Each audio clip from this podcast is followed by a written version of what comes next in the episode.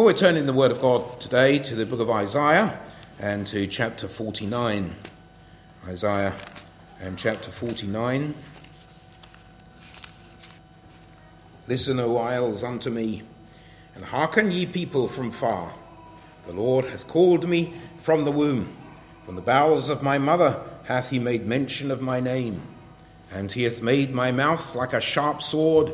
In the shadow of his hand hath he hid me, and made me a polished shaft. In his quiver hath he hid me.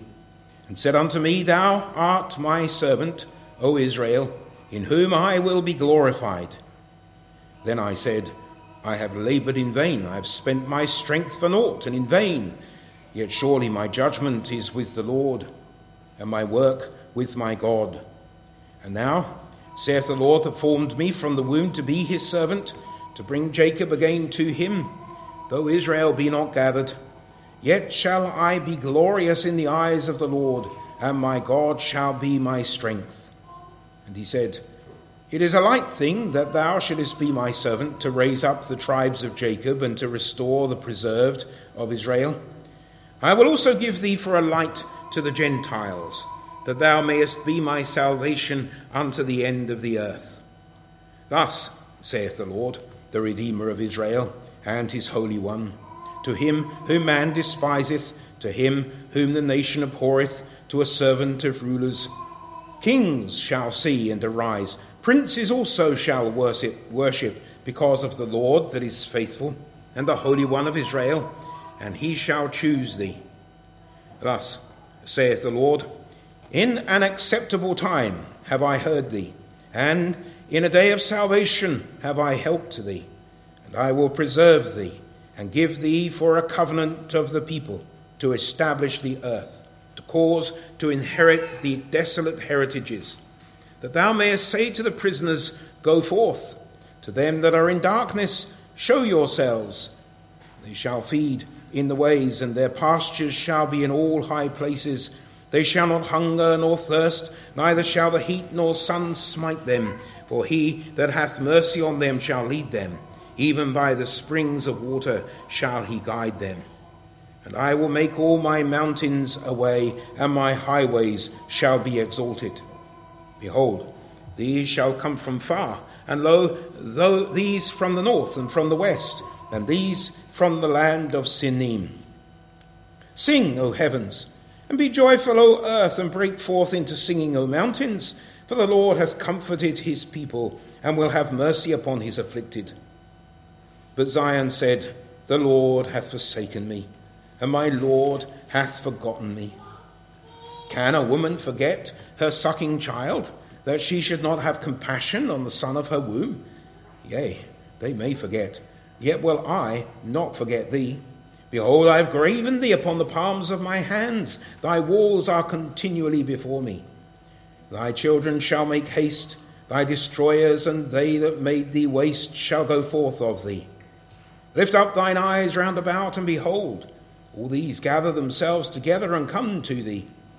As I live, saith the Lord, thou shalt surely clothe thee with them all as with an ornament, and bind them on thee as a bride doeth. For thy white waste and thy desolate places and the land of thy destruction shall even now be too narrow by reason of the inhabitants, and they that swallowed thee up shall be far away. The children which thou shalt have, after thou hast lost the other, shall say again in thine ears, The place is too strait for me, give place to me that I may dwell. Then shalt thou say in thine heart, Who hath begotten me these? Seeing I have lost my children, and am desolate, a captive, and removing to and fro, and who hath brought up these? Behold, I was left alone. These, where have they been? Thus saith the Lord God, Behold, I will lift up mine hand to the Gentiles, set up my standard to the people, and they shall bring thy sons in their arms, and thy daughters shall be carried upon their shoulders. And kings shall be thy nursing fathers, and their queens thy nursing mothers. They shall bow down to thee with their face toward the earth, and lick up the dust of thy feet. And thou shalt know that I am the Lord. For they shall not be ashamed that wait for me. Shall the prey be taken from the mighty, or the lawful captive delivered? But thus saith the Lord, Even the captives of the mighty shall be taken away, and the prey of the terrible shall be delivered. For I will contend with him that contendeth with thee, and I will save thy children. And I will feed them that oppress thee with their own flesh. And they shall be drunken with their own blood, as with sweet wine. And all flesh shall know that I, the Lord, am thy Saviour, and thy Redeemer, the Mighty One of Jacob." Amen. We thank the Lord for this reading of his word. We trust that it might be a great inspiration to us this day. Let's unite our hearts again in prayer and ask the Lord's help. Our Father, we come before thee again this day, and we thank thee that we are able to come to him who hath made such prophecies as these. We thank thee, Lord, as we look upon the world in these days, we see so much of the fulfilment of these things, in that thou hast sent forth among the Gentiles to bring of them children unto thyself. And Lord, that we are the children of the Lord, and that even the Lord Jesus Christ himself is called the Mighty Father. And Father, we thank thee that we are gathered unto him. Lord, we pray that thou wouldst bless us, even as we gather unto uh, the Shiloh who should come. And Lord, we thank thee for the blessings which are found in him. Bless us this day, we pray thee, as once again we open up the scriptures. We pray, Father, that we might look into these things which are written, that we might find there a comfort for our souls, and a comfort for others also who might be seeking such comfort from us. Lord, that we might turn them to the word of God. Lord, that they might know the fullness of the blessing of the Lord. So hear us then, we ask thee. Continue with us this morning in the Saviour's precious and worthy name. Amen. I want to consider with you the words which come from verse thirteen uh, through to the end of verse sixteen. So verse thirteen, "Sing, O ye heavens, and be joyful, O earth, and break forth into singing, O mountains. For the Lord hath comforted his people, and will have mercy upon his afflicted. But Zion said, The Lord hath forsaken me, and my Lord hath forgotten me. Can a woman forget her sucking child, that she should not have compassion on the son of her womb? Yea, they may forget, yet will I not forget thee. Behold, I have graven thee upon the palms of my hands. Thy walls are continually before me. Thy children shall make haste. The destroyers and they that make thee waste shall go forth of thee." That's one verse too many, but never mind. Uh, we come before the Lord then to consider the words of this uh, portion of Scripture. I want to really begin with verse fourteen here uh, because I want to see, first of all, the dismay of the people. Uh, secondly, we will look at the declaration of the Lord. And thirdly, the determination of the Lord. The dismay of the people. "But Zion said, The Lord hath forsaken me, and my Lord hath forgotten me." Here is something which perhaps may come upon our own hearts at certain times. At times perhaps when we have strayed into sin, uh, where we have taken hold of the world, it has filled our minds and our hearts and drawn us away from the blessedness which once we knew in the Lord. We know the words of the hymn writer who says, "Where is the blessedness I knew when first I knew the Lord? Where is the soul refreshing view of Jesus and his word?"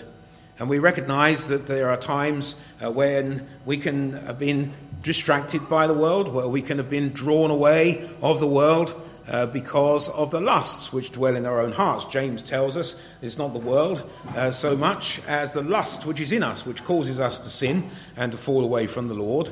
Uh, the world is the same for all, as I've said on a number of occasions now, uh, but not everybody is taken by every distraction. Uh, some people would go after one thing, other people would go after uh, some other thing. And uh, but it doesn't make any difference, does it? Because the actual issue is the fact that we've departed from the Lord. It's not so much about what we have followed after, not so much about what has taken our heart, but the fact that our heart has been taken, which is the issue. And we might come then and consider that the Lord, because of our sin, hath forsaken us, and that the Lord has forgotten us. As for the dismay of this people in Isaiah, perhaps first of all because of apostasy, because they had departed from the Lord. Uh, we have recognized recently how that the scripture so often speaks about uh, the the plight of the people of God as being like an adultery, how that they have left their husband, which is the Lord, and they had followed after uh, others and committed adultery with the with the idols of the nations round about, and how that their hand uh, had been moved away from that which the Lord had called them to. In Isaiah in chapter five and verse four, if we just look there for a moment, we will see how that the Lord had given them everything, and yet they had not stayed with him. So uh, perhaps verse three, "O now, O the inhabitants of Jerusalem and men of Judah, judge, I pray you, betwixt me and my vineyard." The vineyard, of course, being the people of God. "What could have been done more to my vineyard that I have not done in it? Wherefore, when I looked that it should bring forth grapes, brought it forth wild grapes." It, it had gone away from the Lord. It had uh, committed adultery with the with the nations round about. It had forgotten the things of God. Because of apostasy and because of the state of the nation at that time, they might so easily come and say, "The Lord hath forsaken me, my Lord hath forgotten me." And, and rightly so. They, they would be right to think that that would be the natural Uh, result if it, if the Lord had been a man, uh, if the Lord had been like us, uh, an earthly ruler, he might well have done so. Uh, but here the Lord is saying he has not forgotten his people. And then not just the dismay of the people because of the apostasy which abounded around them, but also because of God's anger. Uh, the Lord was certainly angry with them, and we read through this book of Isaiah, and we read in Jeremiah, and we read uh, in uh, others of the of the uh, prophets, how the Lord was angry with them, that they would go into captivity, that the Lord would not hear them. Uh, also, the Scripture says, uh, except they come in repentance. Uh, uh, this I will hear if they repent, the Lord says, but I'm not going to hear them otherwise. And there comes the point where the anger of the Lord is such that he says, even if even if Samuel was there, even if Daniel was there, Uh, even if these great men were there, still you would go and still you would be punished uh, for the iniquity of the land. And the anger of the Lord was upon them. And, uh, you know, we can be so taken up with, with this fear of the anger of God because of our departure from the presence of the Lord, uh, that it is that, that very thing which keeps us back from blessing, from taking hold of the Lord. I often think of that verse which says, "If I regard iniquity in my heart, the Lord will not hear me." Uh, perhaps sometimes we exalt the iniquity of our hearts above the grace of God. But the Scripture says, where, where sin abounded, grace did much more abound. Uh, sometimes we are so taken up with how great our sin is that we think that God's grace and God's power and God's salvation is not enough to deal with our sin. Our sin is greater than God, in other words. Can that be? Is that a possibility? That we can sin in such a way that God cannot forgive it? Uh, we realize that there are sins uh, which can be committed. The sin against the Holy Ghost, the Scripture speaks, but that is a rejection of the very work of God. It's a rejection of his presence. It's a rejection of his work to save us. And of course, if we reject him, then there is no salvation apart from him. There was an island in the South Pacific, Erromango, uh, which was reported on the B B C. Actually, I've got a picture of their report on the internet there. Uh, and it was because uh, of uh, the Reverend John Williams, who was a, a missionary who went out uh, to the South uh, South Sea Islands uh, to bring the gospel to them. And uh, he, he went to this particular uh, place, Erromango, which is one of those islands. And when he arrived there, he was attacked, uh, him and another uh, minister with him, as they came to the shore, and he was killed there. And uh, they were cannibals. And so they killed him, and they took him, and they ate him. Uh, and uh, then uh, very much later, of course, just in two thousand nine, I think this, this report was, um, we read here, a man whose great-great-grandfather was killed and eaten by cannibals has taken part in a unique reconciliation event in the South Pacific. The president of Vanuatu, uh, Iolo Johnson, I think it's Iolo, it could be Lolo, I think it's Iolo Johnson-Abeel, told B B C it was a very important event for the country as a whole, where Christianity is now strong. He said, some people from Erromango feel the island has been under a kind of curse because of killing missionaries. Since we claim to be a Christian country, he says, it is very important that we have reconciliation like this. Erromango needs it very much. People always look upon them that killed a missionary, that they killed a missionary. They think that it is a sort of curse on the Erromango, and that's why it's very important for them to have this reconciliation. So the Reverend John uh, Williams was this minister who went out to preach the gospel in the South Sea Islands.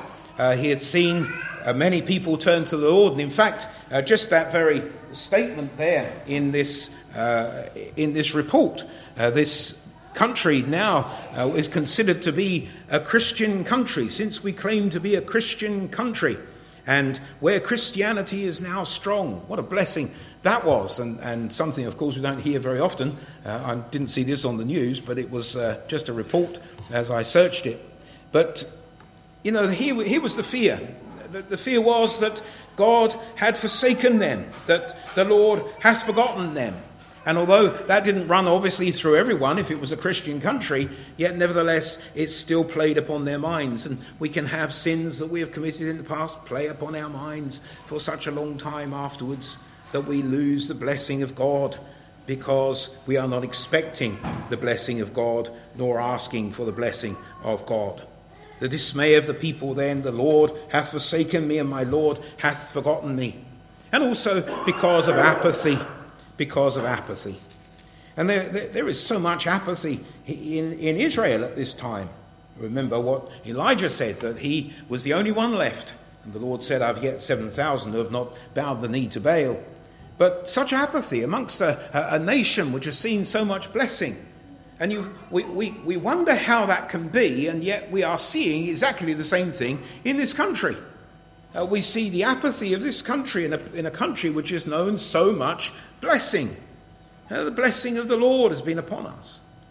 Uh, and rather than uh, see that blessing and give thanks to that, for that blessing, uh, the, the country seems to be turning in upon itself. Where uh, I, I question where uh, so much of this comes from, whether it is uh, nefarious sources which are stirring up this uh, navel-gazing and self-searching for things which happened uh, centuries ago, uh, while there is still slavery in this world.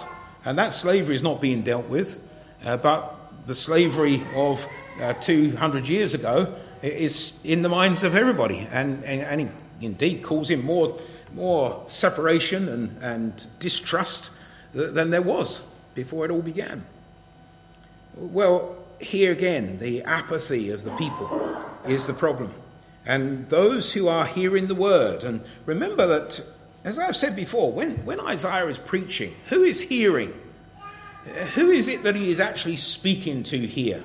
He is speaking to those who will hear him.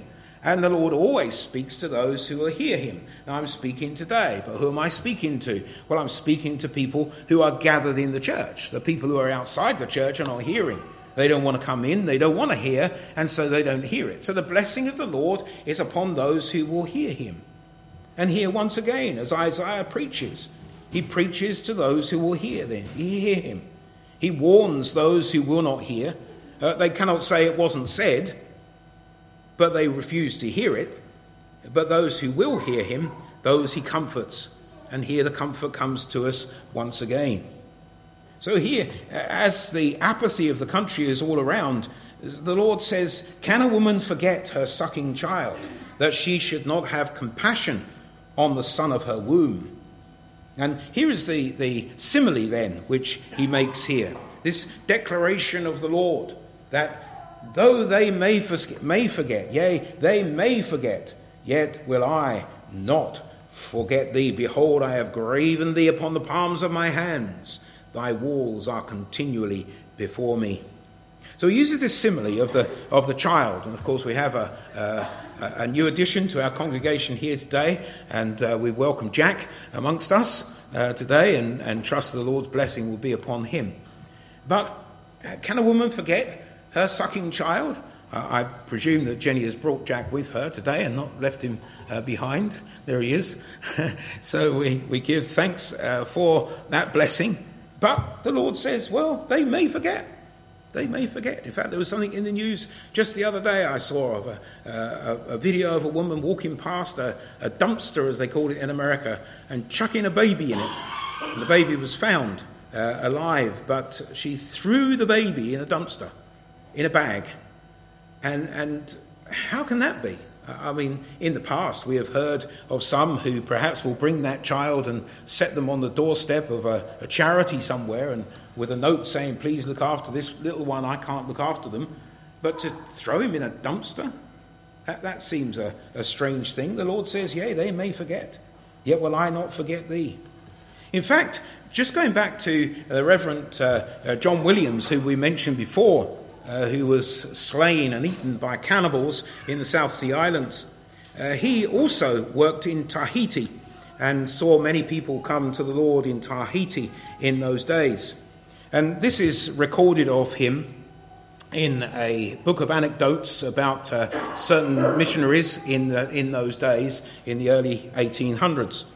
Uh, and it says this, the Reverend John Williams, uh, uh, On, a, on, on one occasion, was called upon to visit the wife of a chief who was dying. Uh, the wife was dying, not the chief. She had professed Christianity for many years, had learned to read and write, and was an active teacher in the adult school. On his entering her apartment, she called out, "Servant of God, come and tell me what I must do." On inquiring the cause of her distress, she said, "I'm about to die, I'm about to die, my sins, my sins." Mister Williams then inquired what the particular sins were, which she so greatly distressed her, when she exclaimed, "Oh, my children, my murdered children, I am about to die, and I shall meet them at the judgment seat of Christ." Upon this, the missionary inquired how many she had destroyed, and to his astonishment she replied, "I have destroyed about sixteen, and now I am about to die." After frequent visits, Mister Williams, by the blessing of God, tranquilized her troubled spirit, as he and others did much to bring by the gospel an end to this heathen practice. Uh, the babies which were unwanted were killed. I don't know whether they were eaten, uh, as they were cannibals at that time, but uh, certainly they were killed. And we are amazed that these things went on in this world. And John Williams, of course, took the, the gospel there, and many people were saved. This woman, for one, um, I have a picture of John Williams, actually, which I was going to put up. So there he is. That's a painting, uh, which was, was done of him, and that's a depiction of him being killed by the uh, by the, the natives of the island uh, there also, uh, which has been remembered. So he, here he is. He is preaching this gospel, which can change this this heathen practice of babies which were unwanted, just being killed. And now she is coming to the end of her life, and she is afraid. She could indeed forget her sucking child. And others also, there were many. And uh, the, the whole of that anecdote goes on, speaks about others who had done the same. We think this is a, a, a terrible thing. And yet we look at our own country, and the same thing goes on in this country. Of course, it's all uh, sanitized and away from people's eyes and, and it made excuses for. It's not quite uh, the religious uh, way of doing things as, as uh, it, it perhaps was in those days in those South Sea Islands, but nevertheless, can a, a woman forget? Yes, she may forget. But the Lord says, though she may forget, I will not forget. I will not forget thee. I will not forget thee. And of course, the point here is that the Lord is saying, you know, I, I can use all kinds of these these, these similes and, and metaphors, and uh, there's always some way of getting around them and saying, well, oh, the Lord has forsaken me, the Lord has forgotten me, and the Lord says that uh, can a woman forget her sucking child? And, and I actually know someone, somebody could say, who did forget their sucking child, so yes, the Lord can forget, but the Lord wants to make it very clear that, well, she may forget, but I will not forget thee. I will not forget thee. Here is the statement then of the Lord. I will not forget thee.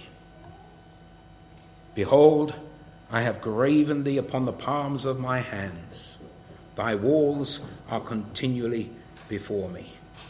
Here is the security which is found then in the Lord, the security of the Lord, uh, that he has them upon the palms of his hands. Uh, and what are these hands? These are the hands which give forth the blessings. We read together from that ninety-second Psalm. If I can find it again. Yes, ninety-second Psalm, and in verse uh, th- uh, four. For thou, Lord, hast made me glad through thy work. I will, I will triumph in the works of thy hands. O Lord, how great are thy works, and thy thoughts are very deep. I will triumph in the works of thy hands. Here are the hands which give forth the blessing to the people. And the Lord says, when I open my hands to pour forth the blessing upon my people, I see you graven on the palms of my hands. I will not forget thee. Every time my hand is opened, I have you graven there. It's interesting, sometimes in prayer, very often in prayer, in fact, uh, we might use the word uh, for the blessing of the Lord, asking that the Lord put his hand upon this situation. Now, I may have said this recently, getting old now, uh, but I may have said this recently, but when you search through the scripture for the hand of the Lord, the hand of the Lord is usually, uh, apart from one or two verses like this one, which I managed to find, usually when the hand of the Lord is, is open, it is that hand which is a hand of judgment. But again, here, every time the Lord would open his hand to judgment, there are the names of his people written upon his hands. And he withholds his hands. And his judgment is meted. And his judgment is gentle. And his gent- judgment is uh, uh, kept to that which will restore and will strengthen and will be a blessing. So there is a love in the heart of the Lord for us, for you. I have graven thee upon the palms of my hands. Thy walls are continually before me. Of course, the ungodly do not recognize the hands of the Lord. Uh, they do not consider the hands of the Lord. In that same chapter of Isaiah, in chapter five, we read also, Woe unto them that rise up early in the morning, that they may follow strong drink, that continue until night, till wine inflame them. And the harp, and the vial, and the tabret, and the pipe, and the wine are in their feasts. But they regard not the work of the Lord, neither consider the operation of his hands. They don't consider his hands. Uh, they are given to the lusts of the flesh. They are given to the flesh, whose God is their belly, whose end is destruction.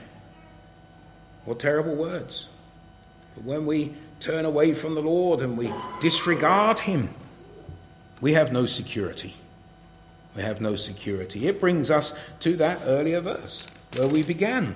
It brings us just to that point where we say, the Lord hath forsaken me and my Lord hath forgotten me.